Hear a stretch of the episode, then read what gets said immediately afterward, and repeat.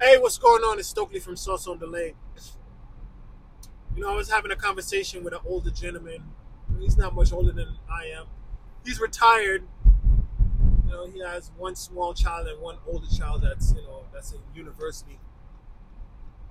And um, his son got into a relationship with a young lady, and the young lady started to stalk him to the point where he had to report it to the police. And um, he would not have done that unless the father had intervened, unless the gentleman that I'm speaking to had intervened and let him know, listen, you need to um, you need to uh, protect your safety. So it's good to always share things with with people who care about you, especially your parents that you, you know they've invested so much into you. If they're good parents, you know, just because you don't agree with them and they don't let you do whatever you want doesn't make them bad parents. They're bad parents if they let you do whatever you want and destroy yourself. Anyhow, so thankfully his father intervened. I said to his father, which is something that his father already probably knew. He's an older and wiser man, but he obliged me in my attempts to convey advice to him, even though he's already a very wise man. I said, listen, you got to tell your son to value himself. You know, we speaking of him and myself, we're older. So our lower vibration impulses and urges are a little more subdued. So we can intellectualize it because now our brain is free to get some more resources versus our urges. So, and we can overcome them a, lit, a lot more than a younger man, I would hope. I didn't say I would hope. I just said it as it was fact, as if it was fact. So I said, you know, your son, he's going off of his urges, and he doesn't have experience. So as a result, he can potentially get caught up in those things. So you gotta educate him about it and tell him to value himself. Don't don't assign her a value above himself. Anyhow. So later on in the day, I was doing something. I was thinking, you know what? Listen, you know, one of the, you know, if when you start out as a, you know, he's a talking about the son. He's young. We're older now. Thinking about, let's go back even further to a smaller child, a baby. You know, I was trying to do some a project with my son for his for a school project. So you know, I've seen that his, you know, he's rebellious a little bit. He's uh, he's pushing his boundaries. Understandable. He's um, he just wants to play. You know, he wants to make jokes all the time. Um, I saw that. Well, what came to me is that, you know, when he was a little baby, holding him in your hand, he couldn't really communicate. But, um, you know, the mother's impulse, or the mother is taught by the previous mothers to have the baby suckle, have the baby feed, right?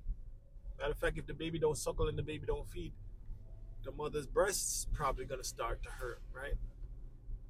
So that helps. That helps relieve her pain and it soothes his stomach and it creates a bond and all of that.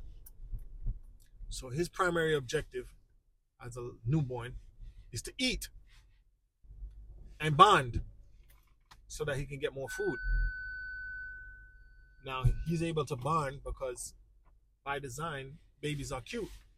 So you're gonna want to bond with them. So you're gonna want to take care of them. So that part is taken care of. But his primary objectives are to get food. Later on, his primary objectives increase. Get food is always still at the base of everybody's primary objective. Then he wants to play. The play allows him to learn motor skills, learn how to do all kind of different things. He's exploring. You know, he's trying to walk. He's trying to mimic things. You know, he's mimicking. That's a social thing. That's why when celebrities do something, we want to do it. We just mimic things all the time. That's how he learned how to walk. That's how he learned how to talk. He learned how to talk by hearing us speaking and mimicking it. When you said, when you spoke to the baby and said, say dada, he doesn't know what say dada means. He doesn't know what say dada means, but he starts with Dada because that's probably a very easy sound to mimic, just like a bird or whatever. Whatever, whatever creature you could teach how to talk. You're gonna say Dada. You're gonna evolve as he learns more sounds, more polyphonics or whatever you want to call it. Come on now, I'm talking. The um so through his social interaction, he's learning all of these skills. So it's not surprising that we mimic celebrities. We want to mimic this person, mimic that person, mimic the gang members, mimic the rappers, because we learn by mimicking. So anyhow, his socialization is, is another very important thing. Get the food, socialize. Those have to be done. I need the food and I need a bond. I need a community. I need people to help me. I need people to bring me my food. I need to copy these people so that I learn, I learn and know what to do. So then later on, when you get up into, you know, your teens, then you start having these urges. So that becomes another objective. It doesn't necessarily become a primary objective, but socialization and eating. You know, I'm not even talking about shelter and all of that. Can't get too deep. I gotta go. I'm already late. So you're trying to get yourself some coitus. You're trying to get yourself some SEX, right? Eventually. And that's a lot of people get caught up in a trap with that. Anyhow. So now you get old, you get to my age and you get to the gentleman's age that we're talking about. Our testosterone drops, our urges drop. We're not the primary age that nature needs to be reproducing anyway. They need the young. They need the young 20 somethings, 18 and overs to reproduce because they are strong. Probably around the 40s or so, women start having a menopause. The nature doesn't need people of those age to reproduce because now we're getting closer to the time when we become um, not so strong. But as a result of that, those areas diminish our, our upper vibration, I would say, our brains and all that, whatever, still working. Of course, our primary objectives are still food, socialization, but now um, the social is probably more important than the uh, the social becomes more important than the coitus and the reproduction because now we're falling off of that um, uh, drive. We don't have that drive anymore. So now we can think more, and now we can give advice to the youth, and now we can tell the youth, "Oh, you should be abstinent." That's why these old preachers and the old pastors and the old people telling kids to practice abstinence and all this stuff. They're old. They no longer can relate because that chemical um, process is not going on in them at the same level. They're more concerned with socialization. They can look at the environment and say, listen, you're going down the wrong path. If you reproduce right now, you're not going to finish college.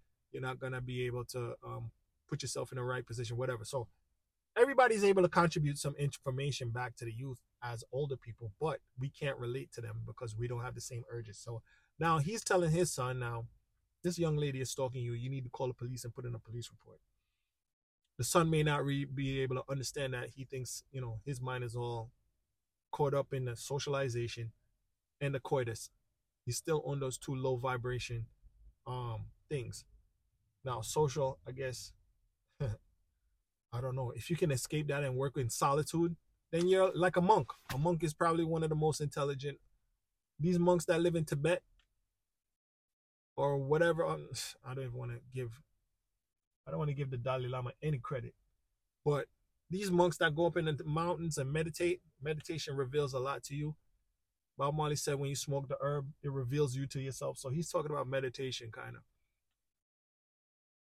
If you can escape, well, the monks train themselves to go without food. The monks train themselves to go without property. The monks train themselves to go without coitus. The monks train themselves to go without socialization by being isolated. And that's how they're able to escape the physical plane with their mind. They take their mind to the highest level. That's just my opinion. I'm just riffing. But hey, man, you know, so sometimes we're communicating with the youth. They don't understand nor see or what know what we're talking about. They're high levels on the socialization. They're high levels on the coitus. I mean, regarding their desire. That's why they join gangs, or whatever, or they get involved in something that you know premarital, sex, and um, you know unwed mothers and all this yada blah blah blah blah blah. It's all a product of all of these things. You know, run away from home, whatever you want to talk about. So anyhow, it's part of the evolution. It's part of the growth. It's part of the development of the human. I'm so late, bro, but I'm I just wanted to riff on that. You know what I mean? Hey, thanks for listening.